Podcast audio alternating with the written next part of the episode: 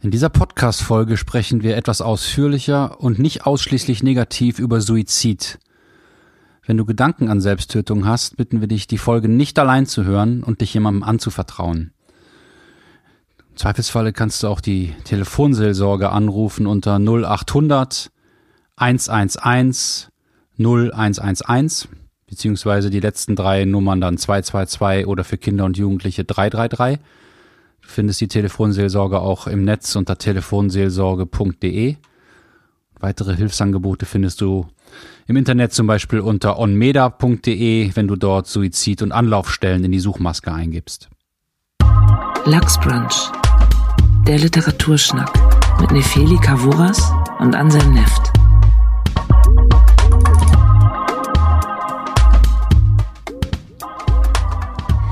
Hallo und herzlich willkommen zur mittlerweile fünften Folge von Lux Brunch. Wir sind jetzt mittlerweile im neuen Jahr gelandet. Ansem, frohes Neues. Ja, Nefeli, dir auch ein frohes neues Jahr. Ja, letztes Jahr gestartet und schon etliche Mails bekommen, die uns äh, motivieren, weiterzumachen. Und äh, ja, dann natürlich auf Facebook, Twitter, Instagram nette Kommentare. Ich lese mal, ich lese mal zwei so Mails vor, das, das motiviert, also mich zumindest. Ja, ich Hier, höre das auch Grandioser Podcast, jawohl. So klug und sympathisch und witzig. Gestern hatte ich auf meinem allabendlichen Lockdown-Spaziergang die Folge zu Edgar Allan Poe im Ohr. Bei der Stelle, an der ihr euch über Poes kompositorisches Kalkül empört, mit dem er die Leser wie Marionetten zwischen ihren Emotionen tanzen lässt, musste ich mehrmals laut in meinen Schal hineinlachen. Hat großen Spaß gemacht. Ich freue mich auf viele weitere Folgen. Und hier eine andere Mail. Heute Morgen habe ich Laub geharkt. In der Hängematte Pfannkuchen gegessen. Ey, was die Leute für geiles Leben haben. Gezeichnet und mit dabei eure Stimmen auf den Ohren. Alle vier Folgen suchthaft gebinged und bin jetzt gerade ein bisschen traurig, dass es nicht noch mehr Folgen gibt. Wirklich super, super gut. Die Diskussionen sind immer spannend und geben mir viel Input. Ich stoße nicht nur auf neue Bücher, sondern auch auf Neues in bekannten Büchern. Und es ist immer eine schöne Annäherung von allen Seiten. Also inhaltlich, literarisch wie biografisch. Und ich habe nicht das Gefühl, dass es geskriptet ist oder ihr schon wisst, worauf es hinausläuft. Das ist tatsächlich nicht so. Das kann man wohl sagen. Hier wird gar nichts geskriptet. Wir wissen nie, worauf es hinausläuft. Ähm, ja, hast du auch noch was zu sagen von Lobs? Ach so, ich kann noch sagen, dass wir auch äh, äh, glühend heiß empfohlen wurden in der Welt am Sonntag und von der Berliner Zeitung, die dich als Literaturfanatikerin bezeichnet hat. Ja, über dieses Wort bin ich gestolpert und ich weiß immer noch nicht, ähm, finde ich es gut oder finde ich schlecht. Aber ich finde, ich, es, es prägt sich mir ein. Ich denke mir so, ja, okay, dann bin ich jetzt eine Literaturfanatikerin. Kann man das studieren? Nee, aber das kannst du auf deine Homepage schreiben, wenn du eine hast, aber das, das macht, man auch auch, nicht. macht man auch nicht mehr. Nee. Ne? Auf TikTok als Influencerin brauchst du sowas auch nicht. Damit starte ich meine nächste Karriere an. So. Ja, Aber ich habe mich sehr gefreut über die, die netten Kommentare und ihr könnt uns auch äh, fünf Sterne bei, also bestenfalls fünf Sterne bei iTunes hinterlassen oder jetzt auch bei Instagram schreiben oder E-Mail schreiben. Wir haben ja auch eine Webseite. Eine sehr schön gestaltete Webseite, muss eine man sagen. sehr schön gestaltete Webseite so, von Golden Olive Design. ja, danke an dieser Stelle. Ja, Nefeli, du hast mir für diese Folge zwei schmale Bändchen mitgegeben. Und ähm, ja, was sind das für Bände? Das sind ähm, zwei Bücher äh, von Edouard Levé. Das ist ein frün- französischer Schriftsteller. Also das eine Buch heißt Selbstporträt, das andere Buch heißt Selbstmord. Selbstporträt ist ursprünglich, als das mit dem Titel Autoporträt erschien, wurde jetzt dieses Jahr neu auferlegt. Und das ist eine Aneinanderreihung von einzelnen Sätzen, die im Grunde im Ganzen ein Selbstporträt des Autors ergeben. Er erzählt davon, was er mag, was er nicht mag. Er erzählt, was er erlebt hat, was er nicht erlebt, also was er noch nicht erlebt hat. Er erzählt ganz viel von seiner Traurigkeit. Er denkt viel über den Tod nach. Ähm, können all diese Sätze, und ich meine, das ist letztendlich ein schmales Bändchen, einen ganzen Menschen erzählen. Das andere Buch, Selbstmord, ähm, geht um den Suizid eines Freundes. Dieser Freund ist 25 Jahre alt und es ist im Grunde eine Du-Erzählung. Also wir haben einen Erzähler, der namenlos bleibt und die ganze Zeit diesen, ja, diesen mittlerweile toten Freund adressiert und über dessen Suizid nachdenkt. Und diesen im Grunde auch analysiert. Man muss bei diesem Buch dazu sagen, und das steht auch immer bei allen Rezensionen ganz am Anfang, der Autor selber hat, ähm, kurz nachdem er das Manuskript vollendet hat, selber Suizid begangen. Also die Geschichte war so, er hat das Manuskript 2007 geschrieben, hat es seinen Lektor geschickt, der Lektor hat darauf reagiert, die wollten sich zum Treffen vereinbaren, Edouard Levé hat diesem Treffen zugestimmt. Und wenige Tage vor diesem Treffen hat er sich umgebracht. Und diese beiden Bücher habe ich dir mitgebracht. Ja, interessant. Ähm, warum hast du das gemacht?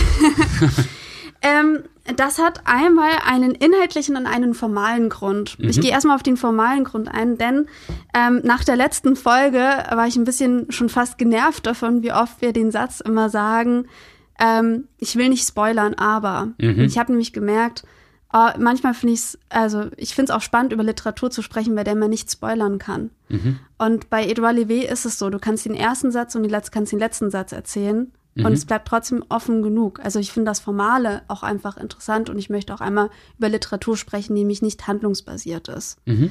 Ähm, das war der eine Punkt. Das andere, der andere Punkt war einfach, dass mich diese, also Selbstmord, so, also Selbstporträt habe ich dieses Mal jetzt auch zum ersten Mal gelesen. Selbstmord hatte ich gelesen. Da war ich 15 Jahre alt und ähm, das war für mich ein sehr wichtiges Buch, weil ich mich damals sehr viel mit dem Tod auseinandergesetzt hatte und für mich das so ein Abschluss mit dem Thema war, also mit dem, mit dem Umgang mit, mit Sterben und, und Tod und auch vielleicht Selbstbestimmung im Tod.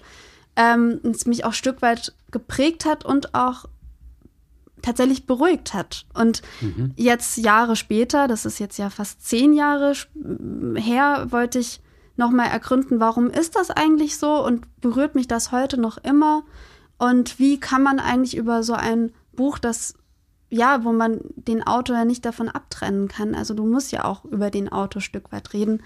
Wie funktioniert das? Also wie können wir darüber ein, ein Gespräch finden? Mhm. Okay, ähm, ja, wie finden wir darüber? wie finden wir darüber ein Gespräch? Ich habe eigentlich schon eine ganze Menge Fragen äh, an dich. Ich habe auch ähm, noch eine Anmerkung zu dem Thema Spoilern. Mhm. Ich finde, dass in so Literatursendungen wie Lesenswert Quartett, das literarische Quartett oder Literaturclub ziemlich oft gespoilert wird, meistens mit der Haltung, ach, es ist doch egal bei Literatur, ähm, die ist ja auch gar nicht so handlungsbasiert und da kann man ja auch mal sagen, dass dann am Ende ähm, der Traum des Protagonisten nicht erfüllt wird oder die Frau äh, getötet wird oder dies und das. Und ich finde, dass das fast nie stimmt, dass das Spoilern harmlos also ist. Ich finde das immer blöd. Ähm, das beeinflusst meine, meine Art der Lektüre. Wenn ich schon ähm, nicht mehr mich frage, wie geht das und das jetzt weiter. Bei Edouard Levé hast du recht, das ist absolut gar keine Handlung. So, das ähm, sagt er ja auch selber, das gehört zu seinem Konzept. Er mag eigentlich gar keine Geschichten. Mhm. Es hat ja auch kein Genre, muss man auch noch dazu sagen. Also es ist weder als Roman gekennzeichnet, das ist gar nicht gekennzeichnet. Ähm, das heißt, man muss es im Grunde schon fast einfach als Kunstwerk lesen. Also Edouard Levé kommt ja auch als von der bildenden Kunst im Grunde und ist ja auch Fotograf gewesen und gar nicht in erster Linie Autor. Das ist vielleicht für die Form auch ganz wichtig zu wissen. Ja, das mit der Fotografie ähm, ist wichtig für sein Kunstverständnis, weil er sagt, dass er sich ähm, für Literatur die Geschichten erzählt, für Romane nicht besonders interessiert, weil das sind für ihn Formate, die ähm, die Zeit benötigen und einen Zeitablauf und er mag lieber ähm, Formate, die die Zeit anhalten und einfrieren, wie eben die Fotografie oder die Malerei und so macht er das auch. Ja, ähm, wie war denn das jetzt für dich, den Selbstmord wiederzulesen? Oder sollen wir erst über Selbstporträt reden, über das davor geschriebene Buch? Ich finde, es ist vielleicht ganz hilfreich, ähm, erstmal über ähm, Selbstporträt zu reden, weil ich fand jetzt beim Lesen ähm, das Selbstporträt wie so eine Bedienungsanleitung eigentlich für Selbstmord war. Also okay. ich fand, die beiden Bücher funktionieren auch beim Lesen ganz gut gemeinsam oder eben, eben nacheinander. Mhm. Also das ähm, Selbstporträt ist ja auch als erstes erschienen. Ähm, lass uns über Selbstporträt reden. Ich fand das extrem anstrengend zu lesen, mhm. weil jeder Satz enthält eine eigene Aussage. Und das hat man in Büchern, finde ich, selten. Häufig habe ich das Gefühl, man liest 20 Seiten und hat eigentlich nur eine Aussage. Mhm. Und da ist es so, dass jeder Satz im Grunde schon fast ein, eine, einen ganzen Roman für sich erzählen könnte. Also du hast ein ganzes Szenario, du hast eine ganze Atmosphäre in jedem einzelnen Satz versteckt. Und das ist auch nicht immer nur eine Atmosphäre, die erzählt wird, sondern es ist teilweise humoristisch, es ist teilweise aber todernst, es ist, ähm, geht teilweise schon fast ins Philosophische rüber. Und das finde ich, macht einen ganz viel mit dem, mit dem Kopf. Also ich musste ganz oft das Buch wieder weglegen Ich habe ganz viele Seiten auch nochmal gelesen und er springt ja auch immer extrem. Und das Schöne fand ich aber, dass man ihm so beim Nachdenken beobachten konnte. Also du konntest mal sehen, wie diese Gedankensprünge auch entstehen. Und ich habe auch nochmal nachgelesen, dass er auch nur die erste und letzte Seite des Buches überarbeitet hat. Der Rest, der ist so, wie er ist. So in einem Rutsch im Grunde entstanden. Und das finde ich, das merkt man diesem Schreiben auch an, weil es so, ja, sprunghaft daherkommt. Hm. Also, das ist interessant. Also, ähm, ich will mal vorweg sagen, ich habe beide Bücher total gerne gelesen. Ich finde die richtig super. Ich bin dir total dankbar, dass du die angebracht hast. Ähm, ich habe heute Morgen noch darin geblättert bei meinem ersten Kaffee und als das Adrenalin dann so reingekickt hat, äh, merkte ich, wie viel mir das gibt, äh, mich mit dieser Art von Literatur und mit Eduard Levé und auch mit seinen Fotografien zu beschäftigen. Das ist ein richtiger äh, kleiner Schatz, den du mir da rübergereicht hast. Ja, ich fand es auch ähm, herausfordernd, da reinzukommen in das Selbstporträt. Also vielleicht muss man mal einfach so zwei, drei Sätze hintereinander vorlesen, damit die Zuhörerinnen und Zuhörer äh, sich vorstellen können, wie das so funktioniert. Ich schlage einfach immer irgendwo auf. Ja, man hat, findet auch sofort Lieblingssätze. Ich schlage einfach irgendeine Seite auf. Äh, ich habe 60 Hosen, 40 Hemden, 18 Jacken und 25 Paar Schuhe. Das heißt eine Million und 80.000 Kombinationsmöglichkeiten. Ich mag weder Fantasie noch das Wort Fantasie. Ich habe etwas gegen Aperitifs. Einer meiner Freunde mag keine Frauen, die Männer mögen.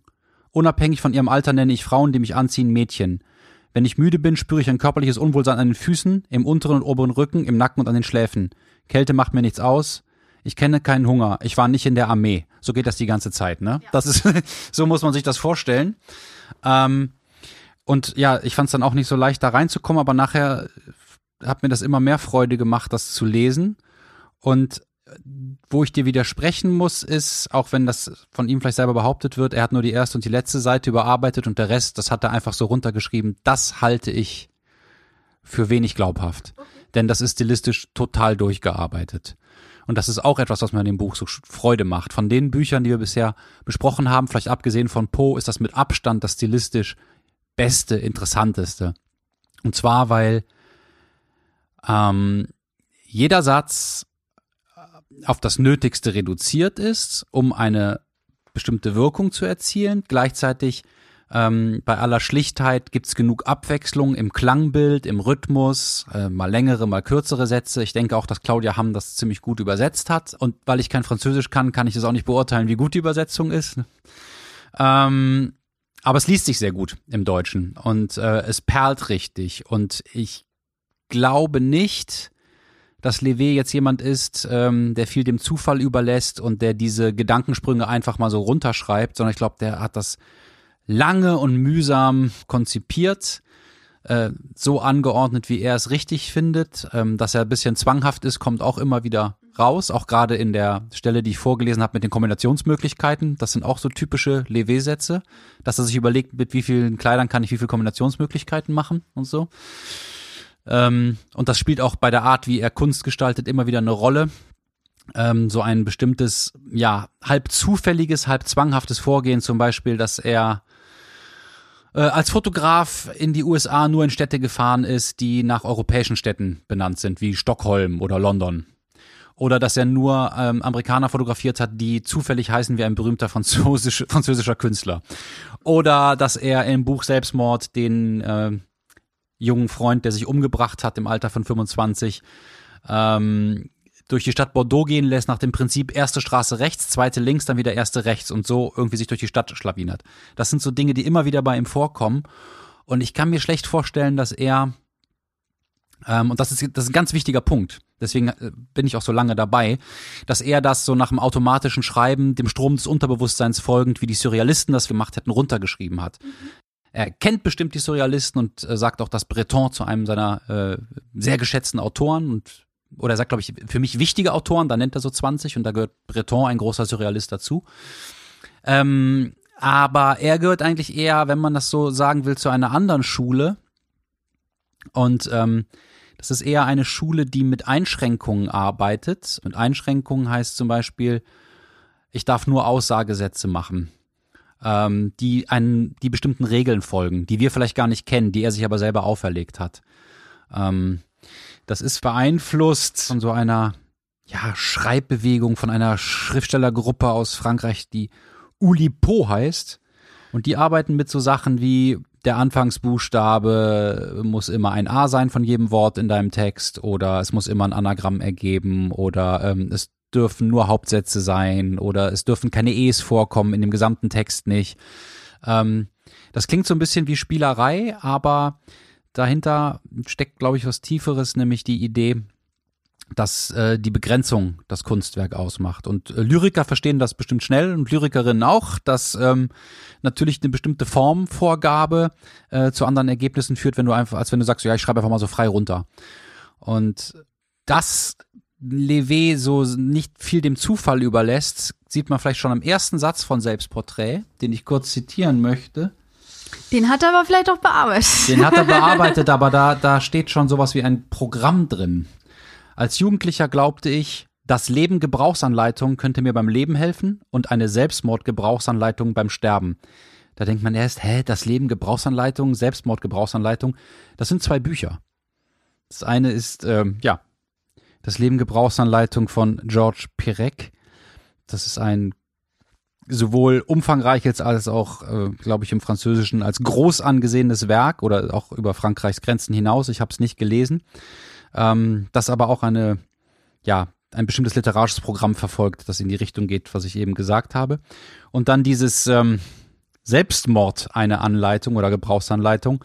Das ist ein Buch, das ähm, ist, glaube ich, 82 in Frankreich erschienen hat, dafür große Kontroversen gesorgt, weil das ist auch kein Roman, sondern ein Buch, das sowohl die Geschichte des Suizides beleuchtet und wie er wahrgenommen wurde in der Gesellschaft, als auch eine Lanze dafür bricht, dass äh, sich selbst zu töten auf gar keinen Fall kriminalisiert werden darf und dass das eine wichtige und freie Entscheidung ist und also ein sehr äh, suizidpositives Buch. Und ähm, das ist verboten worden und danach sind auch ähm, ja, die Gesetze ähm, sozusagen zum Suizid mitzuhelfen nochmal verschärft worden in Frankreich sogar. Es gab eine große gesellschaftliche Debatte. Und wenn er in einem Buch, das er glaube ich 2005 geschrieben hat, also Selbstporträt, im ersten Satz das erwähnt, ähm, ist das eigentlich in Frankreich schon Sprengstoff? Und es zeigt auch schon, dass es, dass ihm das Thema Selbstmord schon ähm, drei Jahre vorher durch den Kopf gegangen ist und dass er ein bestimmtes literarisches Programm verfolgt. Man muss auch dazu sagen, am Ende, also in der vorletzten Seite des Buches, wenn wir schon über den ersten Satz reden, können wir fast über den vor, vor, vorletzten ja. Satz reden. Und zwar ähm, redet er nämlich da auch schon über den alten Jugendfreund, mit dem er immer zusammensaß und der dann irgendwann ähm, beim Tennisspielen, bevor er sein, also der sagte dann zu seiner Frau, ich gehe jetzt meinen Schläger holen. Stattdessen ging er in den Keller und hat sich suizidiert. Und so beginnt das weitere Buch, Selbstmord. Mhm. Es ist schon fast, also das äh, als ob er schon gewusst hätte, was er als nächstes schreiben würde. Genau, ja. Mhm. Das gehört irgendwie so gut zusammen. Also das, der, ich gebe dir völlig recht, das ist nicht unüberlegt bei ihm. Man könnte ja auch fast denken, oh nein, das klingt so total verkopft, wahrscheinlich ist das voll anstrengend zu lesen, aber es hat so eine, was Atemloses. Also wenn man das alles so liest, hatte ich immer das Gefühl, der kommt eigentlich fast selber gar nicht mehr zum, zum Atmen. Der muss das alles total schnell loswerden, weil ihm die Zeit irgendwie wegrennt. Da ist jemand, der, der möchte vielleicht auch gar nicht mehr lange leben dann muss jetzt schnell seine, sein ganzes Leben mitteilen, weil er es danach nicht mehr nee, möchte. Das wirkt überhaupt nicht so auf mich. Echt? Nee, das Atemlose kommt vielleicht daher, dass ähm, ein Satz kommt und dann wechselt er das Thema. Mhm. Also er ist eben bei seiner Kleidersammlung und dann ist er dabei, dass er einen Freund hat, der äh, keine Frauen mag, die Männer mögen. Und dann kommt das nächste. Mhm. Aber das wirkt auf mich überhaupt nicht gehetzt, überhaupt nicht gedrängt und ich habe auch überhaupt nicht das Gefühl, dass das in so einer großen inneren Unrast geschrieben ist nach dem Motto, oh, ich habe nicht mehr lange, ich glaube, der hatte genau die Zeit, die er sich gegeben hat. Und ich glaube, der hat da sehr lange dran gefeilt. Und ich mhm. könnte mir vorstellen, auch wenn ich es leider nicht weiß, mhm. dass er sich so Kategorien gemacht hat wie banaler Quatsch, äh, lustige Anekdoten. Oh, du entzauberst äh, es mir. Tief, tiefsinnige Gedanken, äh, biografische Notizen, Beobachtungen des Körpers, ähm, Beobachtungen des Geistes, Beobachtungen der Seele, Betrachtungen über Kunst. Und die hat er sich notiert und lange wie an so Aphorismen daran gefeilt und hier noch ein Adjektiv weggenommen und da noch den Satz umgestellt und gesagt, okay, und jetzt schüttel ich das Wild durcheinander. Jetzt habe ich diese ganzen Sätze, das sind genau 1500 übrigens. Zufall. Äh, Ich glaube, man kann, äh, wenn man das Buch durchgeht, fast jeden Satz oder manchmal auch mehrere Sätze nacheinander einer Kategorie zuordnen. Von vielleicht sieben oder acht Kategorien. Und ich glaube, ähm, so hat er ja auch seine Fotografien gemacht. Also sehr konzeptionell und mit dem Bestreben, ja, eigentlich so, solche Ideen wie die Sinnhaftigkeit einer Geschichte oder das individuell Persönliche in Frage zu stellen, dadurch, dass das in etwas Größerem oder etwas anderem aufgeht. Ich empfinde da etwas sehr Starkes dabei, also einen sehr künstlerischen Ansatz, den Ja. ich ganz toll finde, ähm, der sich aber tatsächlich schwer für mich in Worte fassen lässt. Ich weiß nicht, wie es dir geht.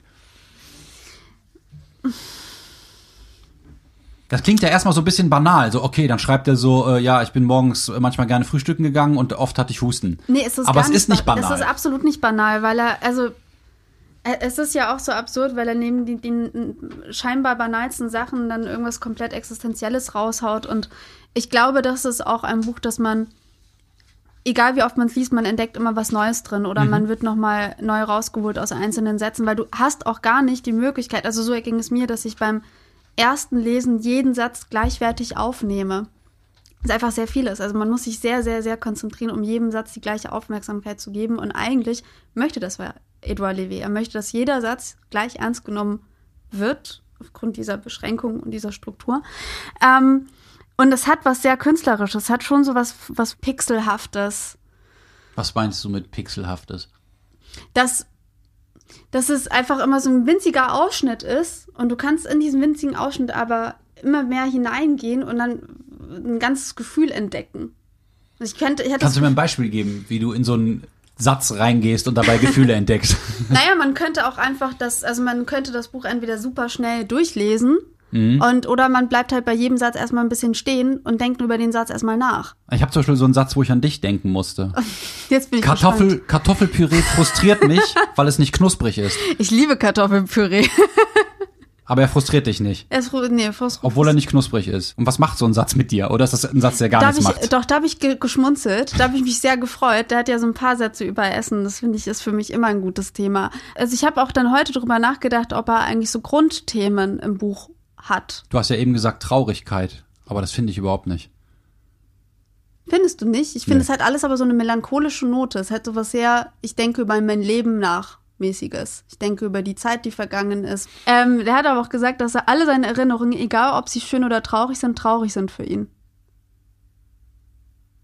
An den Satz kann ich mich nicht erinnern. Ja, okay, das würde schon eher in diese Richtung Also gehen. es gibt ja. so ein paar Sachen, wo ich dachte, ähm, so, ah, okay, ähm, irgendwas spüre ich da an. Er, er erzählt das ja nicht. Er erzählt ja nicht explizit von seiner Traurigkeit. Aber das ist Ja. die spannende Frage. Wenn man jetzt nicht wüsste, dass er sich mit Genau, 42 das ist umgebracht hat und wenn Ja. du nur das Buch Selbstporträt hättest, würdest du dann denken, oh, das ist ein ganz trauriger Mensch? Ich würde sagen, der ist manisch.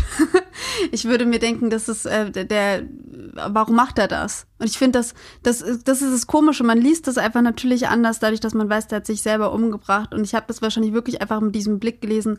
Der wollte sich noch schnell sprachlich loswerden, so ein bisschen. Und es ist aber natürlich äh, schon fast ignorant von mir. Er hat aber drei Jahre noch Gelebt. danach gewartet und Ja. das nächste Buch geschrieben. Das stimmt. Das auch sehr stark durchkonzipiert wirkt auf mich. ja, Und in Ruhe ausgeführt, Ja. eigentlich.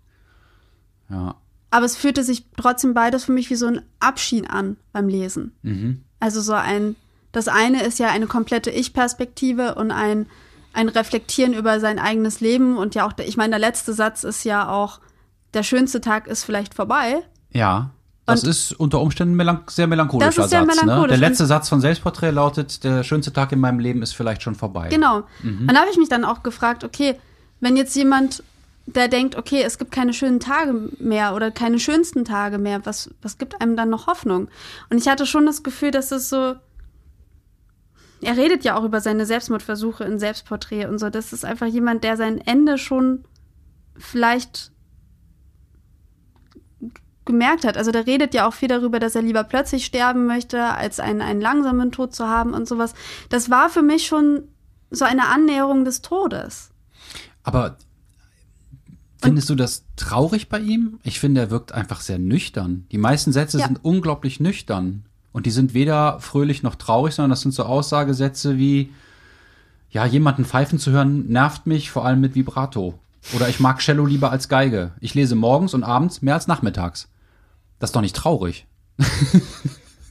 Nee, das stimmt. Also ich, ich finde, Traurigkeit ist gar keine Ja. Kategorie für diese Art von ähm, Sätzen. Ich finde, das ist eine, natürlich die Frage, welche emotionale Brille ziehe ich auf, um das zu lesen. Und Mhm. natürlich ist das Spannende, dass so ein Buch wie gemacht ist dafür, den Autor darin zu suchen und sich selbst darin zu suchen. Mhm. Und ich denke, dass das Levé sehr bewusst ist, dass du als Leserin oder Leser ähm, durch die Wahrnehmung des Autors und deine Wahrnehmung zusammen erst den Text erschaffst. Und ich finde so eine Kategorie wie es ist ein trauriger Mensch oder ein trauriger Text oder in den Rezessionen in Deutschland standen so Dinge, es ist eine abgründige, ein abgründiges Nachtstück über das Dunkle in uns, wobei da ging es dann um Selbstmord, nicht um Selbstporträt. Ähm, da kommen wir ja gleich erst zu. Ähm, weiß nicht, das finde ich eine ziemlich enge Interpretation von einem Buch, wo man viel Humorvolles findet, Absolut. ähm, sich so, so kleine Gedanken machen kann, ach, die gehen aber oft essen da in Frankreich oder er zumindest. Oh, über Geld redet er fast nie, nur außer dass er sich nicht dafür interessiert und auch mit wenig auskommt, aber man merkt, er kommt eigentlich aus einer begüterten Familie, genau wie sein Freund, von dem er dann da schreibt, mit dem er gar nicht so lange befreundet gewesen sein kann, weil Eduard Levé ist 42, als er sich umbringt und sein Freund, der gleichaltrig war, hat sich mit 25 umgebracht.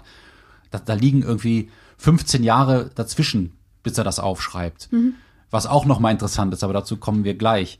Ähm, ja, ich glaube, mich stört's ein bisschen, das mit, ähm, das so, da so, so, so viel Trauer drin zu sehen. Wobei du, du natürlich das sehen kannst, wie du willst. Aber ich, ich wehre mich dagegen, das auch so zu sehen. Was siehst du denn? Ja. Ich sehe einen ziemlich geistigen Menschen, der sich und andere stark beobachtet. Und das ist vielleicht etwas, was man aus der einen Perspektive als normales intellektuellen Leben bezeichnen kann, auf der anderen Seite als eine Störung. Weil sich selber im Prinzip so zu katalogisieren und andere auch so sehr beobachtend wahrzunehmen, wirkt ja vielleicht schon wie eine Entfremdung vom Lebendigsein. Das ist ja schon ein Leben in Gedanken, in Sätzen, in Worten. Und man könnte sagen, das ist gut für die Literatur, aber vielleicht schlecht für die das unbeschwerte Leben. Ähm, ich sehe jemand, der sich viel Gedanken über Kunst macht, von denen ich auch viele interessant finde. Ähm, also so, dass er zum Beispiel sagt, lieber als Joyce, der alltägliche Dinge mit ungewöhnlichen Worten beschreibt, mag ich Raymond Roussel, der unwahrscheinliche Dinge mit gewöhnlichen Worten beschreibt. Das ist natürlich auch ein bisschen ein Aphorismus, den es schon bei Lichtenberg gab. Und dass er so Sachen schreibt wie, ich versuche in einer Sprache zu schreiben, die weder durch Übersetzung noch den Lauf der Zeit verändert werden kann. Was mega ambitioniert ist. Wenn er sich das wirklich vorgenommen hat. Also eine Sprache zu schreiben, die weder durch Übersetzung, danke Claudia Hamm, noch den Lauf der Zeit, jetzt sind irgendwie 15 Jahre vergangen, Ja. verändert werden kann. Ja. Und ich glaube, mit sowas hat er sich viel befasst. Mit der Frage, was ist Kunst? Wie sieht ein Leben in Kunst aus? Wie kann ich eine Gegenwelt schaffen zur Realität, die mich eigentlich nicht so interessiert? Aber, was für eine, was für einen Typen siehst du in dem Selbstporträt porträtiert? Keinen klaren Typen. Wird nicht so greifbar. Nee. Irgendwelche Stimmungen, jetzt mal abgesehen von vielleicht melancholisch und traurig. Sehr intelligent auf jeden Fall. Ich hatte das Gefühl, ich lerne wahnsinnig viel. Also so viele, wo ich dachte, das würde ich, muss ich mir aufschreiben und mir merken. Das hilft mir irgendwie weiter. Irgendwann. Und ging es dir nicht auch so, dass du dann dich selber so gefragt hast, wie das bei dir ist? Zum Beispiel, da steht einmal, ich bin in meinem Leben in 22 Ländern gewesen. Da habe ich sofort mich hingesetzt und Ja. die Länder, in denen ich war, aufgeschrieben und kam auch auf 22. dachte, das ist ja ein krasser Zufall. Und dann ist mir nachher noch Polen eingefallen, das habe ich dummerweise vergessen. Und dann war ich so, ein, ein Land mehr als Eduard Levé. Die Frage ist, möchtest du so sein wie Edward Levy? Nein, nee, aber, ja, in einem Punkt schon, aber da kommen wir, kommen wir gleich zu. Ja. Äh, aber ich, das wollte ich dich nämlich auch fragen. Ich hatte mich auch das Gefühl, man kann Selbstporträt irgendwie sehr gut als Eigentest oder so Selbsttest lesen. Mhm. Ähm, einfach immer so mit der Frage, wie ist das eigentlich bei mir? Also, weil so viele genau, esse ich Aussagen auch gern sind. Kartoffelpüree oder nicht? frittierte, äh, Ja. ähm, in, in knusprig oder nicht. Ja. Und ähm, er macht auch so viele Aussagen, auf die man dann selber vielleicht nicht unbedingt immer kommt. Also das meine ich eben, das war sehr viel, sehr viel Unerwartbares für mich mit dabei, wo ich dachte, darüber habe ich tatsächlich nie nachgedacht. Ähm, es ist immer schön, das zu prüfen. Das macht das aber beim, Anst beim Lesen dann auch eben herausfordernd, weil man einmal mit ihm beschäftigt ist, man ist aber auto automatisch auch mit sich selber beschäftigt, weil man es wie ein Spiegel immer sofort prüfen möchte. So ging es aber zumindest mir. Zum Beispiel so Dinge wie, ich bin schon mal auf eine Hake getreten und der Stiel ist mir ins Gesicht geknallt. Ist da, mir nicht passiert. da prüft man sich ja gleich auch mal Ja, das ist mir nicht passiert. Ich meine, das sind ja auch totale Albernheiten. Ne? Ich Ja. habe in ein und demselben Moment gedacht, ich sollte Posaune lernen und dieses Miststück von Ameise. Was ich auch sehr schön fand, war, das Leben erscheint mir unendlich wie ein Sonntagnachmittag in der Kindheit. Das, Das, klingt ja jetzt nicht ich. so total depressiv, oder? Nee, du hast Oder recht. vielleicht das, doch. Das ist immer die Ansichtssache. Das ist, Ja. mir fehlt, also ich, ich glaube, dass, da, da, da muss ich mir jetzt selber eine Schwäche zugestehen, dass ich, dadurch, dass ich auch Selbstmord als erstes gelesen habe, ähm, ich ihn, glaube ich, düsterer male, als er dann ist. Also ich glaube, da brauche ich wahrscheinlich noch mal eine Distanz, um das noch mal wertfrei zu lesen. Also wahrscheinlich komme ich ihm nicht gerecht, aber das ist auch das Spannende, weil ich glaube, Selbstporträt kann man deswegen auch immer wieder neu lesen, um zu gucken, wie nah kommt man ihm eigentlich? Wie, wie wertfrei kann man das lesen? Wie sehr kann man das einfach konsumieren als das, was es ist, als Kunstwerk, was es ist? Also total spannend ist ja auch die Frage, wenn man selber ein Selbstporträt schreiben würde und man sagt, ich mache auch 1500 Aussagesätze Ja. Mhm. und habe auch irgendwie 110 Seiten, so wie der Levé. Welche Informationen tue ich da rein? Nach welchen Kriterien? Wie wähle ich das aus? Mhm. Der hat ja wirklich relativ viele Dinge, die so, pff, ja, also man sagt, da hättest du doch was anderes über dich sagen können. Er sagt dann zum Beispiel, verbilligte Artikel reizen mich weniger zum Kauf. Und man denkt, ach, das ist ja interessant, ne? Also Das ist sagt voll der er- gute Aspekt. das ist ein guter Aspekt, sag was über hinaus, aber hätte ich so einen Aspekt bei mir reingebracht und wenn ja, warum? Oder äh, er hat auch, auch rührende biografische Aussagen wie, ich habe meinem Vater gesagt, dass ich ihn liebe, als ich mit 35 Jahren Depressionen hatte. Ich wollte mich umbringen und fand es schade zu sterben, ohne es ihm gesagt zu haben. Gut, das kann man rührend finden, vielleicht auch nicht, weil ähm, ich denke, solche Emotionen wie Rührung, da, Levé steht daneben und beobachtet das bei sich und bei anderen. Und das ist vielleicht das Traurige, dass er, ähm, ja, so weggedriftet ist aus diesem unbewussten Leben, das uns zwar irgendwie blöd und äh, naiv macht und voller Illusionen lässt, das uns aber auch vielleicht leichter und unbeschwerter leben lässt, als wenn wir so sehr stark im Kopf sind und auf alles drauf gucken und rechnen und vergleichen und Ja. Das, was du vielleicht auch manisch findest. Ja. Aber Ja. Ja, erzähl, ja. Ich hatte gerade überlegt, ob ich gerade noch Gedanken, aber Ja, nee, fort. nee, nee, hau rein. Ich habe mich gerade gefragt, ob 1500 Sätze nicht eigentlich auch viel sind. also es kommt einem so wenig. Ich dachte auch erstmal so, Gott, ein ganzes Selbstporträt und das ist nur so nur 100, 100 Seiten. Aber ich glaube, bei 1500 Seiten, da muss man sich dann auch 1500 Sätzen, ja. Äh, 500 Sätzen sind ist auch gar nicht so wenig. Was mich trotzdem auch ein bisschen berührt hat und was ja auch immer wieder vorkommt, sind so diese ganzen Ideen, die er erzählt, die er aber nicht ausgeführt hat. Und das hat mich tatsächlich mal mitgenommen, weil es sowas, sowas, ähm, ja, warum hat es mich gerührt? Da hat jemand, ja, es ist noch nicht vollendet. Man hat irgendwie die, die, so das Bild eines noch nicht vollendeten Menschen, der, der aber eigentlich Ziele hat und erzählt einfach davon, welche Ziele er nicht verfolgt hat. Mhm. Und das aber immer in Kunstwerken ausgedrückt. Gar nicht mal unbedingt von wegen, hier, ich bin vielleicht verheiratet und möchte drei Kinder und habe das noch nicht, sondern es ist alles auf, immer auf seine Kunst projiziert. Das trifft auch wieder das, was du erzählt hast, dass er sich sehr mit seiner Kunst beschäftigt und selber seine Kunst nachdenkt. Aber er denkt auch viel darüber nach, was er noch nicht vollendet hat. Und dieses Nachdenken über noch nicht geschafft, das ähm, rührt mich und macht mich als Leserin traurig. Ja, dazu fällt mir ein, dass sein erstes Buch, er hat, glaube ich, vier Prosabände geschrieben und das erste und zweite sind nicht im Deutschen erschienen. Das erste heißt Övres und Mhm. Ja. da hat er über 500 Projekte, Die die er er, nicht kurz skizziert, ja, von denen er die meisten gar nicht erst an, in Angriff genommen hat, ein paar hat er aber dann auch umgesetzt. Ähm, fotografische Projekte. Er hat, glaube ich, früher noch gemalt, dann war er lange in Indien, hat danach angeblich seine Bilder verbrannt. Aber Ja. auch das, immer diese Information, würde ich immer ein bisschen mit Vorsicht genießen, weil das auch so eine Selbststilisierung sein kann. Ähm, aber es ist doch total spannend, äh, worüber jemand nachdenkt und worüber jemand nicht nachdenkt und was er davon rausgibt. Zum Beispiel könnte ich mir vorstellen, dass ganz viele Leute ähm, viel mehr darüber nachdenken würden, wie finden mich andere? Warum werde ich nicht geliebt? Warum haben meine Eltern das und das damals zu mir gesagt? Ähm, ähm, bin ich so cool wie meine Freunde? Ähm, ähm, warum klappt es im Bett mit meiner Frau jetzt nicht mehr so gut? Davon kommt nichts vor. Und er ist, hat eine Ehefrau, die wird nicht einmal erwähnt im Selbstporträt. Man, man weiß gar nicht, dass er eine hat. Ja. Aber er hat eine. Ja. ja, ja. Und ähm, das heißt nicht, dass er über sowas nicht nachgedacht hat in seinem Leben, aber das gibt er nicht raus oder das hält, das, das baut er nicht zu seinem Selbstporträt, das für mich hochgradig artifiziell ist. Das ist eine bestimmt, das ist wie ein Versuch. Und zwar ein, ein Versuch mit sich und mit den Leserinnen und Lesern. Ähm, und was es mit mir vor allen Dingen gemacht hat, ähm, war, dass ich bei mir selbst gesagt habe, indem ich mich mit dem Buch in Bezug gesetzt habe, schade, dass du gar nicht so sehr zu dir stehst. Was ich damit meine ist, bei ihm kommen so Sätze vor, am besten arbeite ich von 11.30 Uhr bis 13.30 Uhr. Nachmittags geht bei mir nix. So. Und ich denke, ja, ist bei mir eigentlich ähnlich, nur dass ich ein bisschen früher anfangen kann. Nur, obwohl ich das eigentlich weiß, stehe ich nicht dazu, sondern hadere immer wieder und sage, ah, du musst jetzt funktionieren. Und äh, will mir selber was aus, was überstülpen, was so von außen, äh, ne, also als ob ich mich selber von außen betrachte und sage, du musst so und so funktionieren und nicht, du darfst so und so sein.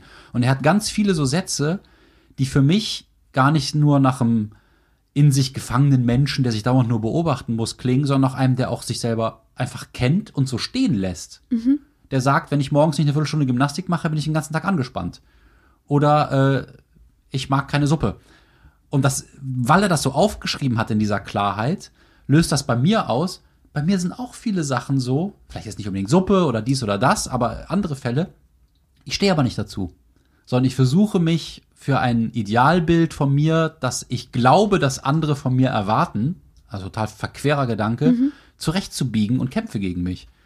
Und das hat das bei mir stark ausgelöst, ähm, eine gewisse Bewunderung für diese Klarheit der Sätze, über sich zu sagen, ähm, ähm, mit mir ist um die Uhrzeit nichts anzufangen oder ähm, nach zehn Zigaretten muss ich brechen. Und, und, und er, er weder entschuldigt er sich dafür, noch sagt er, es ist gut, noch es ist schlecht. Er lobt sich nicht und er kritisiert sich nicht und das wirkt auf mich ganz frei und ganz stark. Naja, Das- deswegen, dieser, und auch überhaupt, der hadert gar nicht in, in, in meiner Wahrnehmung. Und das hat was ganz Beruhigendes. das stimmt. Also diesen beruhigenden As- Aspekt, den hatte ich auch beim Lesen, dass ich dachte, es ist komplett okay, so zu sein, wie man ist. Also mit all den Fehlern, die man hat. Und er erzählt ja auch von etwas, was von immer wieder von Sachen, wo man sich denken könnte, oh Moment mal, was ist denn das?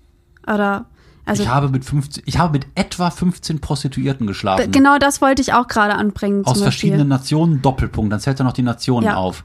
Und er, er misstraut Männern, kalt. die behaupten, noch nie bei einer Prostituierten gewesen zu sein. Genau, er hat Schwierigkeiten, das zu glauben, wenn ein Mann sagt, er war noch nie bei einer Prostituierten. Ja. Das ist, vielleicht ist das in Frankreich wirklich so, dass das alle Männer so denken. Ähm, das ist natürlich in der Tat traurig, aber das sind Sätze, die nichts beschönigen, aber auch nichts rechtfertigen wollen, nichts erklären, nichts dämonisieren, gar nichts. Das ist Ja. ein reiner Aussagesatz und du kannst damit machen, was du willst. Sollen wir über Selbstmord reden? Ja, Wie war das jetzt für dich? Du hast das mit 15 gelesen, jetzt hast du es wieder gelesen. Hattest du ähnliche Eindrücke wie damals oder ganz neue? Ähm, neue. Damals hat es mich getröstet. Und zwar damals fand ich das neu, dass ähm, jemand über Suizid schreibt und es nicht schlecht redet, sondern im Grunde Suizid auch als lang überlegte Entscheidung ernst genommen wird.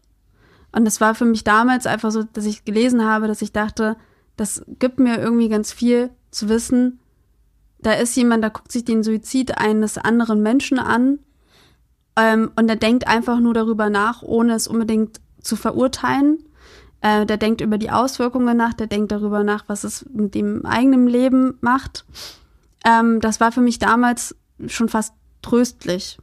Jetzt beim neuen Lesen habe ich so viel über die Perspektive nachgedacht.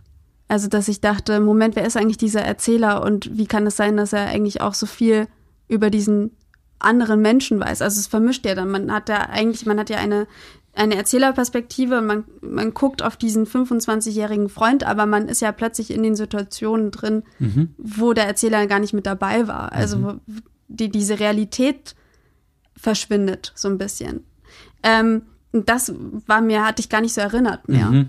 Ich lese mal kurz eine Passage daraus, damit man den Sound irgendwie vor Ohren hat. Wenn du dabei warst, sprach deine Frau nicht. Ich kann mich nicht an ihre Stimme erinnern. Man hat an ihrem Blick erkannt, ob sie dir zustimmt oder nicht. Du warst der Mensch, den sie am meisten anschaute, wer auch immer mit euch zusammen war. Ihre Schüchternheit gab dir Sicherheit. Ihre Diskretion ging Hand in Hand mit deinem Schweigen. Ihr habt dieselben Zigaretten geraucht. Ah, Ich finde, diese Du-Form hat mich erst etwas gestört nach dem Selbstporträt, weil das für mich klang wie so eine gute Trauerrede. Weißt du, jemand ist gestorben und dann tritt jemand nach vorne in der Kirche oder im Gemeindesaal.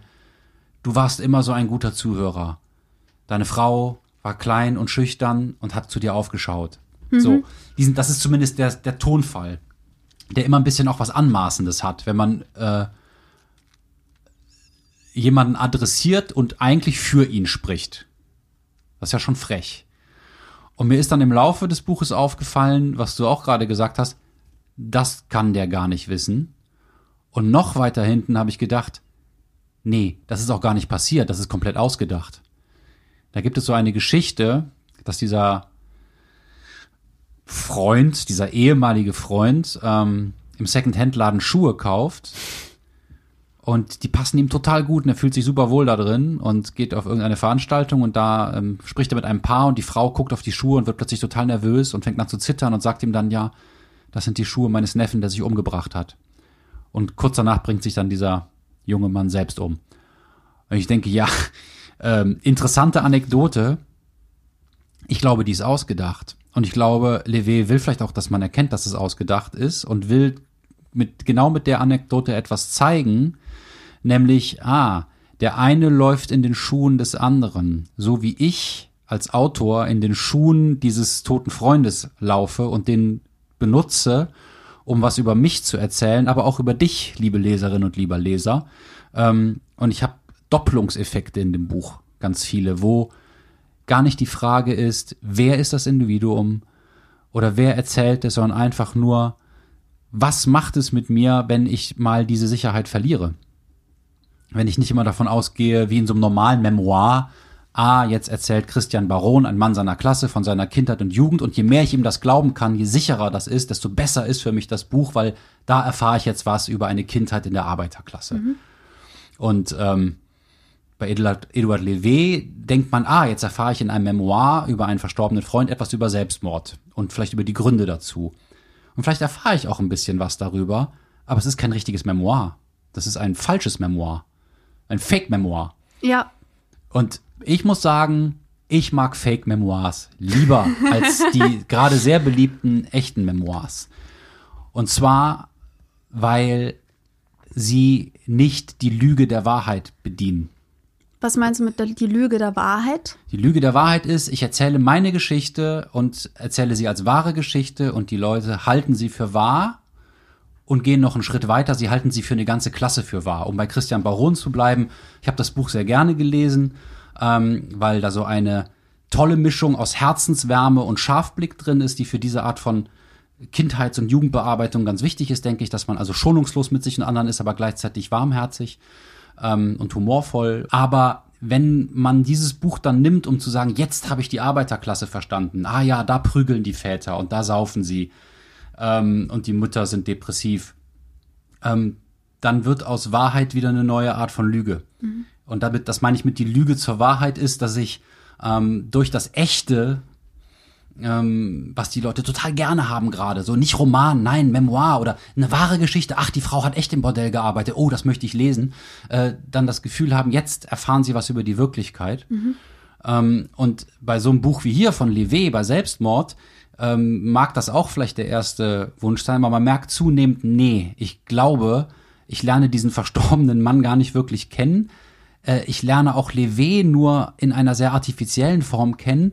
Und tatsächlich aber verstehe ich was über Selbstmord, aber nicht oder Selbsttötung, das Wort Selbstmord ist eigentlich, ähm, müssen wir gleich mal problematisieren. Und auch, dass es ähm, im Französischen Suizid heißt und im Deutschen besser Selbsttötung oder Suizid heißen sollte. Bei diesem Buch, ähm, in dem es eben nicht behauptet, real zu sein, wird es überreal. Und das ist das, was Levé interessiert. Ihn interessiert Literatur, die er für wahrer hält als die Wirklichkeit. Und ich glaube, deswegen stehen da so Sätze drin wie, eine Insel äh, vom Boot aus betrachtet ist interessanter, als wenn man darauf ist. Oder ich interessiere mich, also mein Freund oder du interessiertest dich nicht für die Gegenwart, sondern für die Zukunft, für die Vergangenheit. Oder jemand geht in, also dieser Freund geht in ein Museum und sieht da die Stadt, wie sie vor 200 Jahren war, und dann geht er draußen lang äh, und sieht die Stadt, wie sie jetzt ist und wünscht sich, sie wäre so wie damals und solche Sachen.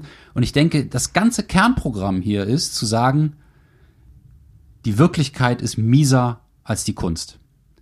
Und das Leben, das reale Leben ist uninteressanter als die Gegenwelt, als das Irreale, als der Tod. Und das wäre dann der letzte Schritt als Künstler zu sagen, ich will nicht in der Wirklichkeit leben, ich gehe auf die andere Seite rüber. Ich weiß zwar nicht, was da ist, aber das Unbekannte finde ich immer besser als das Bekannte. Und die Kunst ist das große Unbekannte und ist die Gegenwelt und ist das Selbsterschaffen. Ich unterwerfe mich nicht den Kräften von Biologie in Altern und Tod, ich schöpfe das selber, ich schöpfe auch meinen Tod selber. Und das sind natürlich Gedanken, die man überhaupt nicht romantisieren und verklären darf, weil wenn es einem gerade überhaupt nicht gut geht, kann es sein, dass man noch zu so einer Selbsterhöhung als großer Künstler neigt und denkt, oh, dann bringe ich mich um noch. Mhm. Also mir geht's eh schon schlecht. Und ähm, man darf nicht vergessen, dass Levé sowohl über seinen Freund als auch über sich mehrfach von Depressionen redet und von Antidepressiva. Und da möchte ich auch gleich noch was zu sagen, aber jetzt möchte ich ähm, dich fragen, was du von meiner Kunsttheorie, die ich dem Levé hier andichte, hältst. Ob du das nachvollziehbar findest. Ich kann das nachvollziehbar und es, ähm, es hilft mir nochmal nachträglich bei der Lektüre. Ich hatte das Gefühl, ich brauche auch Zeit, also noch, noch länger Zeit, um das Buch noch mehr und mehr zu verstehen und noch mehr und mehr sickern zu lassen. Ich hatte teilweise Probleme. Ich kam in das Buch rein und dann wieder raus und rein und wieder raus. Und die, dieses Kunstverständnis und ähm, einfach ab, abseits der Realität das mir zu betrachten, das hilft mir, glaube ich, jetzt auch nochmal, das Buch neu zu entdecken. Weil natürlich man, also das Buch wird ja im Grunde auch dadurch beworben, dass man sagt, der Autor hat Suizid begangen. Mhm. Ich fand das auch ganz spannend, weil Edouard Levé schreibt auch in dem Buch Selbstmord, dass wenn man über diesen Freund spricht, fängt man mit dem Suizid an. Man sagt, du wurdest, mhm. also du hast dich suizidiert ähm, und dann beginnt man erst über das mhm. Leben zu sprechen. Ja. Wenn man über das Wort Selbstmord spricht, spricht man auch erst über den Suizid von Edouard Levé und dann erst über den Inhalt. Ja, und das ganze Leben wird davon eingefärbt im genau. Rückblick. Ne? Alles läuft dann auf diesen Punkt zu. Das und bedenkt er ja selber schon. Das bedenkt ja. er schon selber. Mhm. Und deswegen finde ich das aber von dir total hilfreich, weil es ist, da ist natürlich die Frage, muss man da eine neue Lesart entwickeln? Kann man das irgendwie voneinander trennen? Kann, schafft man das auch über Menschen, die sich suizidiert haben, anders zu erzählen? Kann man vielleicht wirklich anders beginnen? Kann man mit dem Leben beginnen, bevor man mit dem Suizid anfängt? Mhm. Und das finde ich schon spannende Fragen, die er in den Raum wirft und die, vor allem als ich ein noch jüngerer Mensch war, total wichtig fand für mich, drüber nachzudenken. So, wie kann man überhaupt über Selbstmord reden? kann man überhaupt über das Wort auch Selbstmord reden? Mhm. Ähm, ich hatte einen Biologielehrer, der damals eine, also ich, ich, mochte den sehr gerne, der war ein sehr nicht nüchterner Typ ähm, und der auch gemeint hat, er ähm, verachtet das Wort Selbstmord, weil ähm, du kannst dich nicht selber morden, weil wie du schon sagst, das ist ein, ein Verbrechen, das ist schon ein richtiger oder wäre eine Überlegung wert, Suizid zu sagen und nicht Selbstmord. Das ist eine weltanschauliche Frage. Ich denke, für einen überzeugten Christen ist das Leben ein Geschenk Gottes und das ähm, zu zerstören, willentlich, ist eine, eine Sünde. Mhm. Ähm, das war ja lange Zeit so, dass selbst Mörder und Mörderinnen nicht auf dem Friedhof in geheiliger Erde, in geweihter Erde begraben worden sind. Ich denke auch, dass die meisten Selbsttötungen ähm, aus ganz schlimmen Zuständen kommen, wie Psychosen, Frustrationen, wiederkehrenden Depressionen, nachdem die Medikamente plötzlich nicht mehr greifen und dass es eher Impulsselbstmorde sind. Und hier bei Levé und auch bei seinem skizzierten Freund scheint es sich eher um das, was man Bilanzselbstmorde nennt, zu handeln. Also lang geplant, bedacht, Pros und Kontras auf einer Liste durchgerechnet und dann zu dem Ergebnis gekommen. Da bleibt trotzdem die Frage, wie freiwillig ist das? Also Mhm. nur weil sich jemand bewusst willentlich jahrelang für etwas entscheidet, hätte er sich anders entschieden, wenn er eine andere Biochemie gehabt hätte. Vielleicht. Ja, das wissen wir nicht. Aber ich dachte, vor allem, ich, ich weiß noch, wie ich damals als, ähm, als Jugendliche dachte, naja, ist es nicht so, man hat irgendwie das Recht zum Leben, also sollte man auch das Recht zum Sterben haben. Mhm. Und ich hatte immer das Gefühl, wenn ich das irgendwie sage in einer Diskussion, ich habe auch viel einfach darüber, also theoretisch darüber Mhm. nachgedacht. Also habe ich das Recht zu sterben? Wenn ich jetzt sage, also nur weil ich, ich, ich lebe ja gerne, aber es gibt viele Tage, in denen ich nicht gerne, das heißt nicht automatisch, dass ich sterben möchte, aber ist es ein Recht, das ich überhaupt besitze als Mensch? Und ich hatte das Gefühl, wenn man nur, nur darüber nachdenkt oder redet, dann wird man sofort mit Handschuhen an, angefasst. Und das fand ich so tröstlich beim Buch, dass ich das Gefühl hatte, ist jemand, der setzt sich sehr viel damit auseinander. Ist natürlich aber auch davon ge- getrügt oder beeinflusst, dass man weiß, wie es endet. Dass man weiß, der, es geht mit dem Tod zu Ende. es geht mit dem Im- Tod zu Ende. Mit 42 Jahren. Und ähm, Und ich hinterlässt eine Frau. Der 25-Jährige hat auch eine Frau zurückgelassen Ja. und eine Mutter und ähm, beide keine Kinder. Aber Menschen, die, glaube ich, tief verstört gewesen sind. Da wollte ich dich nämlich auch fragen, wie fandest du in dem Buch Selbstmord die Sicht auf die Angehörigen?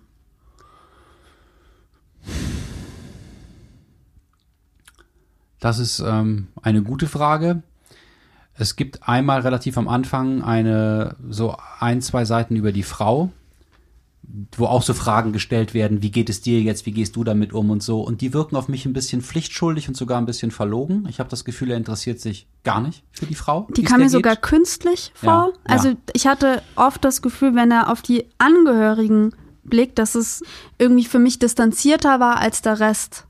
Wo ich das Gefühl hatte, ja, er tut so, er muss sich, er weiß, er muss sich jetzt vielleicht damit auseinandersetzen. Für mich wirkt das immer sehr entfernt, wenn er Ja. auf die Angehörigen blickt. Ja, das ist vielleicht das Traurige an, an beiden Büchern, ähm, dass der Blick auf Menschen in der Regel distanzierter ist als der Blick auf Wenn er Ja. auf die Angehörigen blickt. Ja, das ist vielleicht das Traurige an, an beiden Büchern, ähm, dass der Blick auf Menschen in der Regel distanzierter ist als der Blick auf Wahrnehmungen, die mit Kunst zu tun haben.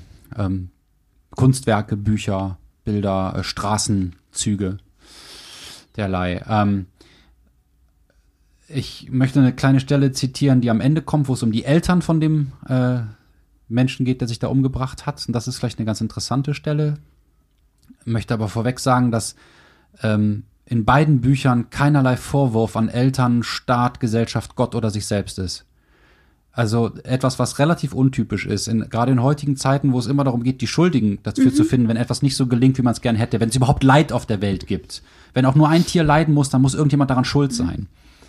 Ähm, früher war das mal Gott und der Teufel, ne? oder waren das Gott und der Teufel, und jetzt sind es irgendwie die bösen Mächte, die bösen Männer in der Regel, die die Welt kaputt machen. Und solche Gedanken, auch politische Gedanken dieser Art, kommen bei Levé überhaupt nicht vor. Es ist nicht die besitzende Klasse, es ist nicht der Kapitalismus, es ist nicht der Kommunismus, es ist nicht zu viel Regierung, nicht zu wenig Regierung, es sind nicht die Eltern. Er sucht keine Verantwortlichen. Er sucht keine Verantwortung und auch sich selber nicht. Ja, Er sagt höchstens mal, ähm, du warst wie eine Anomalie der Evolution. ja. So ein Gedanke kommt vielleicht mal vor. Ja. Aber das ist auch unwertend. Aber am Ende schreibt er, Kinder in die Welt zu setzen erschien dir ein so bedeutsamer und geheimnisvoller Akt, dass du dir nicht zutrautest, es mit Bedacht tun zu können. Du musstest zugeben, dass die Fähigkeit, Leben weiterzugeben, dich überforderte. Du glaubtest nicht, dass deine Eltern bei deiner Zeugung überlegter waren, als du es in diesem Moment warst, also als noch nicht gezeugtes Wesen. Die Ahnung von ihrem Egoismus und der Leichtfertigkeit ihrer Entscheidung verunsicherte dich. Du vermutetest, nicht als der gewollt gewesen zu sein, der du warst, sondern als jener, der du in ihrer Vorstellung warst.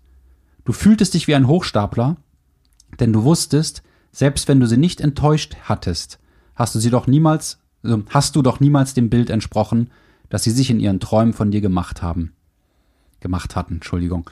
Äh, ja, ja, ich habe es nicht so toll vorgelesen. Ich hoffe, es ist trotzdem rübergekommen, ähm, dass da eigentlich niemand eine Verantwortung gemacht wird, aber ein Drama skizziert wird, das sich vermutlich immer wieder im menschlichen Dasein wiederholt, nämlich, dass die Zeugung gar nicht so ein bewusster Akt sein kann und dass man natürlich nicht weiß, wen man dann da bekommt und dass man natürlich als Eltern auch bestimmte Wunschvorstellungen vielleicht hat oder Projektionen seiner selbst, Ängste, Wünsche, Ablehnungen und die mit dem Kind verbindet.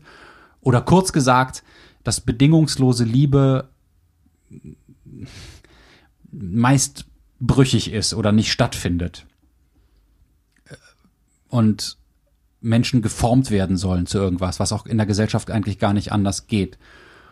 Und ja, vielleicht, dass das, ähm, wenn man darüber nachdenkt, ähm, dazu führt, dass man sich fragt, wer bin ich eigentlich? Was bin ich? Was soll das? Wurde ich geliebt? Kann ich mich lieben? Ähm, und ich fühle mich eigentlich nur fremd in meinem Körper, in dieser Welt, ähm, in Gesellschaft. Ich fühle mich am wenigsten fremd in der Welt der Fantasie, der Kunst, der Zukunftsvisionen. Er sagt doch einmal im Selbstporträt, ich bin ein Manichäer. Das kann man zu Hause mal googeln, was es damit auf sich hat. Und das sagt eine ganze Menge, glaube ich. Also, ja. Aber ich gebe, also es ist total spannend, weil ähm, auch, auch bei Selbstmord, man erfährt ja eigentlich ganz, ganz viele Einzelheiten zu dem 25-jährigen Mann und gleichzeitig aber auch irgendwie nicht. Aber das Gefühl, das überschwappt beim Lesen, war für mich auf jeden Fall, da ist jemand, der eigentlich total gut in seiner Gesellschaft funktioniert. Mhm. Er ist erfolgreich, er ist ähm, Ist auch alles so ein bisschen Upper Class, ne? Genau, also, Upper die Class, musikalisch talentiert, hat eine Frau, spielt Tennis. Also Ja, ich finde, ja. Tennis alleine ist so ein, Ja. das, ja. ähm, Redet lange über Marx und Freud angeblich, Genau. eine ganze Nacht durch. genau, und, und, und entwirft dann auch noch ein äh, Getränk und keine, also ist, und ähm, trotzdem ist er fremd. Mhm. Also trotzdem kommen da immer wieder so Passagen, hoch, wo ich mir denke, er ist nicht angepasst an dieser Welt. Und die Frage ist dann, was macht man daraus? Und ist es jetzt seine Pflicht, damit umzugehen und wie sieht das aus? Oder ist es dann zu sagen, okay, ich entspreche dieser Welt nicht, ich verabschiede mich von dieser Welt? Mhm. Und ist das eine Resignation? Ist das eine, eine Feigheit, eine Schwäche, ein Egoismus gegenüber den Angehörigen? Oder ist das ein zu sich stehen und ein ähm, die Dinge so akzeptieren, wie sie sind und die Konsequenz daraus ziehen? Und das ist eine Frage, die ungemütlich ist, weil wir, glaube ich, natürlich hören möchten, das ist auf jeden Fall ähm, eine Krankheit. So darf das nicht sein. Weil wenn man den Gedanken zulässt, nee, vielleicht ist das einfach so, dass Menschen äh, auf die Welt kommen, die sich hier nicht zu Hause fühlen ähm, und die können dann wieder gehen. Ähm, das erinnert einen, glaube ich, daran, wie oft man sich selber nicht so ganz zu Hause fühlt und wie vielen das so geht, wie viel Leid überhaupt auf der Welt ist. Und ähm, ja, das führt dann auch wieder zu religiösen Gedanken, die bei ihm nicht, nicht eine große Rolle spielen, aber auch nicht gar nicht vorkommen. Ja. Ähm, Das ist eine ungemütliche Frage. Ja, also ich, ich finde sie eigentlich eher tröstend. Ich finde sie auch tröstlich, aber ich habe das Gefühl, wenn man drüber spricht, wird es sofort ungemütlich im, Ja. im Gespräch. Ich, ich finde, es ist eine Frage, die einfach im Raum steht, so wie ein Elefant, der auch manchmal im Raum stehen kann und manchmal nicht. Bei mir steht manchmal einer im Mhm. Ja. Raum. Er heißt Bumba. Hallo Und Bumper. ich möchte dann eigentlich gern darüber reden. Und wenn mit mir keiner darüber reden will, fühle ich mich natürlich einsamer. Ich möchte mit dir darüber reden. Du möchtest mit mir über ja, Bumba reden. Ja, ich möchte mit dir über Bumba reden. Nein, aber ich hatte auch, also natürlich, man fragt sich dann sofort auch selber, ähm, könnte man das, also mir ging es so, könnte man das selber sein? Könnte, könnte ich so ein ähnliches Schicksal haben? Könnte ich das auch so durchplanen wie er und sowas? Aber gut, ich glaube, es ist die Aufgabe jedes Lesers, in sich selber zu fragen, wie weit möchte man beim Lesen gehen mit der Vorstellung. Ja, eine Lesart wäre auch noch, wenn man einmal anfängt, zu stark Dinge zu hinterfragen und zu stark über Dinge nachzudenken, dass dann ähm, die Entfremdung immer größer wird zur Welt. Und das könnte wirklich etwas sein, was bei Kunst oder bei Literatur stattfindet.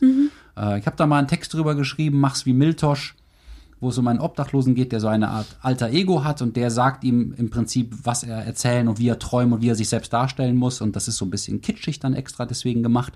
Und eigentlich geht es aber dabei um das erfundene Leben. Das erfundene Leben als Trost, als Stärkung, als Möglichkeit des Menschen, das aber in der Geschichte in den Tod führt. Um, um mal die Behauptung zu wagen, ja, Literatur erfindet nicht nur Leben, und ersetzt nicht nur das reale Leben, sondern es hat auch was Zerstörerisches und was Tödliches, weil es dich von dem echten Leben äh, entfremden kann und du dann nur noch in dieser Kunstwelt oder gar nicht mehr existieren kannst. Also wie eine Droge, die dich scheinbar stärker und dann aber immer schwächer macht. Ähm, und das sind Gedanken, die für mich bei Levé vorkommen, wobei er sich ziemlich stark entschieden hat für die Kunst, für die Literatur und gegen das Leben. Ja. Und ähm, das ist vielleicht auch eine Form von ziemlich überspanntem Mackertum, mit dem er seiner eigenen depressiven Neigung äh, noch so eine, so eine, obwohl er so bescheiden daherkommt, dann doch eine ziemlich äh, großkotzige Aura verleiht. ja. Und dazu möchte ich noch kurz sagen, er schreibt in Selbstmord über Antidepressiva. Das ist eine lange anekdotische Sequenz, wo er diesem verstorbenen Freund andichtet, drei verschiedene Antidepressiva bei einem Arzt bekommen und genommen zu haben. Und das sind dann fast slapstickhafte Sachen, wie die bei ihm wirken. Ähm, das ist äh, so ein sehr schwarzer Humor, würde ich sagen. Also wieder wie so eine Marionette, völlig gesteuert von den Chemikalien, überhaupt Ja. nicht mehr gut funktioniert. Deswegen dann das zweite Medikament nimmt, das noch beschissener wirkt, dann nimmt das dritte. Das funktioniert auch nicht und dann nachher lässt er sie halt sein. Das ist sehr, sehr gegen Antidepressiva. Und ich würde sagen, die haben schon vielen Leuten das Leben deutlich erleichtert und auch den Angehörigen dieser Menschen das Leben erleichtert, die man nicht vergessen darf. Da sind ja auch manchmal auch noch sogar Kinder im Spiel und nicht nur Ehepartner. Ähm, und haben auch manchen selbst, manche Selbsttötung verhindert. Und dieses, ja, sich so über Antidepressiva auf so eine anekdotische Weise lustig machen, die obendrein auch noch ein bisschen erfunden klingt, das finde ich schon ein bisschen mies. Er selbst schreibt in Selbstporträt auch irgendwie was von Antidepressiva und zählt so sieben Mittel auf, die er erfolglos genommen hat. Und das mag sein, es kann aber auch sein, dass das so eine, ja, eine Erfindung ist. Und das Ja. finde ich schon auch alles so ein bisschen, das finde ich ein bisschen ungemütlich. Ja, es ist die Frage, welche Verantwortung hat er eigentlich selber für die Welt beim Schreiben? Hier übernimmt er keine Verantwortung, wenn er so über Antidepressiva schreibt. Da, da gebe ich dir völlig recht. Die letzten zwei Sätze aus Selbstmord. Dieser dem Selbstmord eigene Egoismus gefiel dir nicht, aber im Vergleich wog die Ruhe des Todes schwerer als die schmerzhafte Unruhe deines Lebens. Ja, das Das sind entscheidet gar nicht er. die letzten Sätze. Ja gut, es kommen dann noch diese tollen Ja, Terzette. und die Terzette und beim das letzte, die, die wirklichen letzten, Sä- die le- letzten Sätze finde ich nämlich auch super. Also man muss dazu sagen, diese Terzette werden dann im Schreibtisch des Freundes von der Frau gefunden. Also Ja. deswegen ist es nicht mehr die Du-Perspektive, sondern das ist jetzt, das sind quasi jetzt die Worte des Freundes. Genau, der hat angeblich diese Terzette geschrieben. Genau. Das sind so nochmal zehn Seiten am Schluss. 79 Terzette. Und äh, ich habe die auch sehr gerne gelesen. Ich finde die Ja, toll. ich finde die Machen auch richtig super. Spaß. Das Glück überholt mich, die Traurigkeit verfolgt mich, der Tod erwartet mich. Das ist natürlich das besonders pathetische oder, oder aufwühlende Ende. Es geht aber so los. Der Farn streift mich, die Brennnessel sticht mich, die Brombeere greift mich.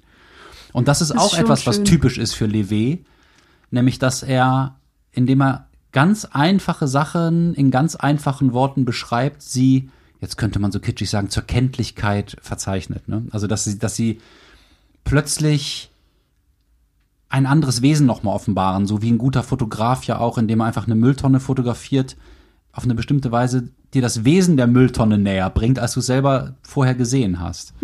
Und ja, so, wenn man bestimmte Fotografien mag und mit, mit abstrakter Kunst oder mit moderner Kunst etwas anfangen kann, dann kann man vielleicht auch mit Edouard Levé viel anfangen und vermutlich auch mehr als mit äh, den politischen Autorinnen und Autoren voller Klassenbewusstsein, die Ja. jetzt aus Frankreich so kommen, wie Didier Eribon und ähm, Annie Ernaux, die, die jetzt gerade äh, mit Charme auf Deutsch ähm, reüssiert, ähm, weil dieses Klassenbewusstsein und diese politische Perspektive und dieses Ich erzähle jetzt mal, wie es wirklich ist, dazu ist das hier das Gegenprogramm, könnte man fast sagen.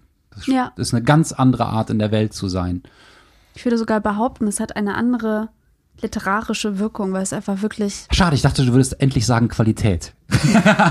weil ich, Ich hatte- finde, ich es, hatte- es ich hat hatte- auch ein, genau, weil das es ist erst das ist- viel mehr Literatur. Ich, halt. ich, ich wollte es sagen, ich wollte sagen, es ist literarischer, aber Ja. dann dachte ich so, oh, nicht, dass dann die anderen sagen, was, bitte was? Aber ich finde, das heißt, es ist wirklich, es ist einerseits pure Literatur und es ist gleichzeitig aber endlich mal die Tür aufgeschlagen worden, über den Tod nachzudenken, also wirklich den Tod zu analysieren, ähm, was für, für manche auch tröstlich sein kann. Nicht nur, kann auch das Gegenteil bewirken, bestimmt, aber ähm, ich finde es auch ich, ja, ich habe ich hab irgendwo im Internet Kommentare zu dem Buch gelesen, von wegen, sowas sollte man ja nicht äh, verkaufen dürfen, weil es so eine, weil es so optimistisch über den Tod Ja, erzählt. ja, Aber ich finde ja. das auch mal gut, andere Perspektiven zu- zuzulassen, damit man sich selber eine Meinung bildet über das Leben überhaupt. Also mir hilft das äh, Nachdenken über Tod, um über mein Leben auch selber analysieren zu können. Ich freue mich, dass ich äh, dir was Neues zeigen konnte. Absolut. Und äh, auch die Bücher, beziehungsweise die Autorinnen und Autoren, die er erwähnt, da habe ich mir jetzt schon ein paar notiert. Und dieses Werk, das er da gleich am Anfang äh, von Selbstporträt erwähnt, diese äh, Leben-Gebrauchsanleitung, Mhm. da schaue ich unbedingt mal rein. Und auch noch diese französischen Schulen, dieses Ulipo und was es da gibt, da kenne ich mich viel zu wenig mit aus und denke, da habe ich jetzt durch dich einen Anstoß bekommen, Das freut mich mich. zu beschäftigen. Ich habe auch Lust, da nochmal genauer nachzuforschen. Und vor allem, wir haben ja schon mal in einer anderen Folge darüber geredet, ob man Bücher nochmal lesen würde. Und ich glaube, das ist wirklich etwas, was ich gerne nochmal lesen würde. Mehreren. Ja, das kann man Jahren. immer wieder, immer wieder mal lesen. Immer, man muss es auch nicht am Stück lesen. Zumindest nicht Selbstporträt. Nee, man kann das auch mal in der Mitte aufschlagen, so.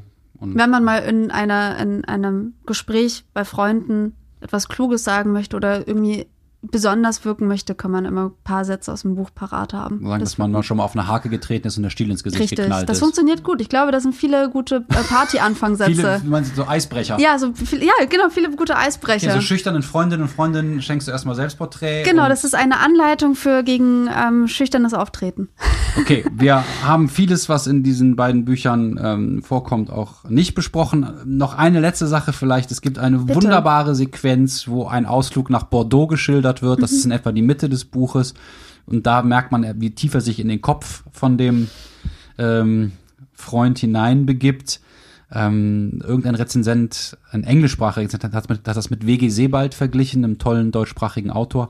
Ich finde, dass das stimmt, dass jemand ein, ein anderes Ich benutzt, um mit dessen Augen einmal die Welt zu sehen und man weiß gar nicht, projiziert der Autor was von sich da rein oder hat er sich da jetzt reingefühlt oder hat er wirklich was darüber erfahren? Denn der Freund hat wohl Notizen über diesen Ausflug nach Bordeaux gemacht und seiner Frau auch ganz lange davon erzählt. Es kann also sein, dass die Frau das dem Levé erzählt hat und er das versucht real aufzuschreiben. Es kann auch sein, dass er sich das komplett ausgedacht hat. Es ist aber egal, weil eigentlich die Frage, wer hat das gedacht, weniger wichtig ist als es kann gedacht werden. Ja, die Wahrheit spielt nicht immer eine Rolle. Das ist ja vielleicht Wahrheit losgelöst vom individuellen Erzeuger. okay. Wir haben genug schwadroniert.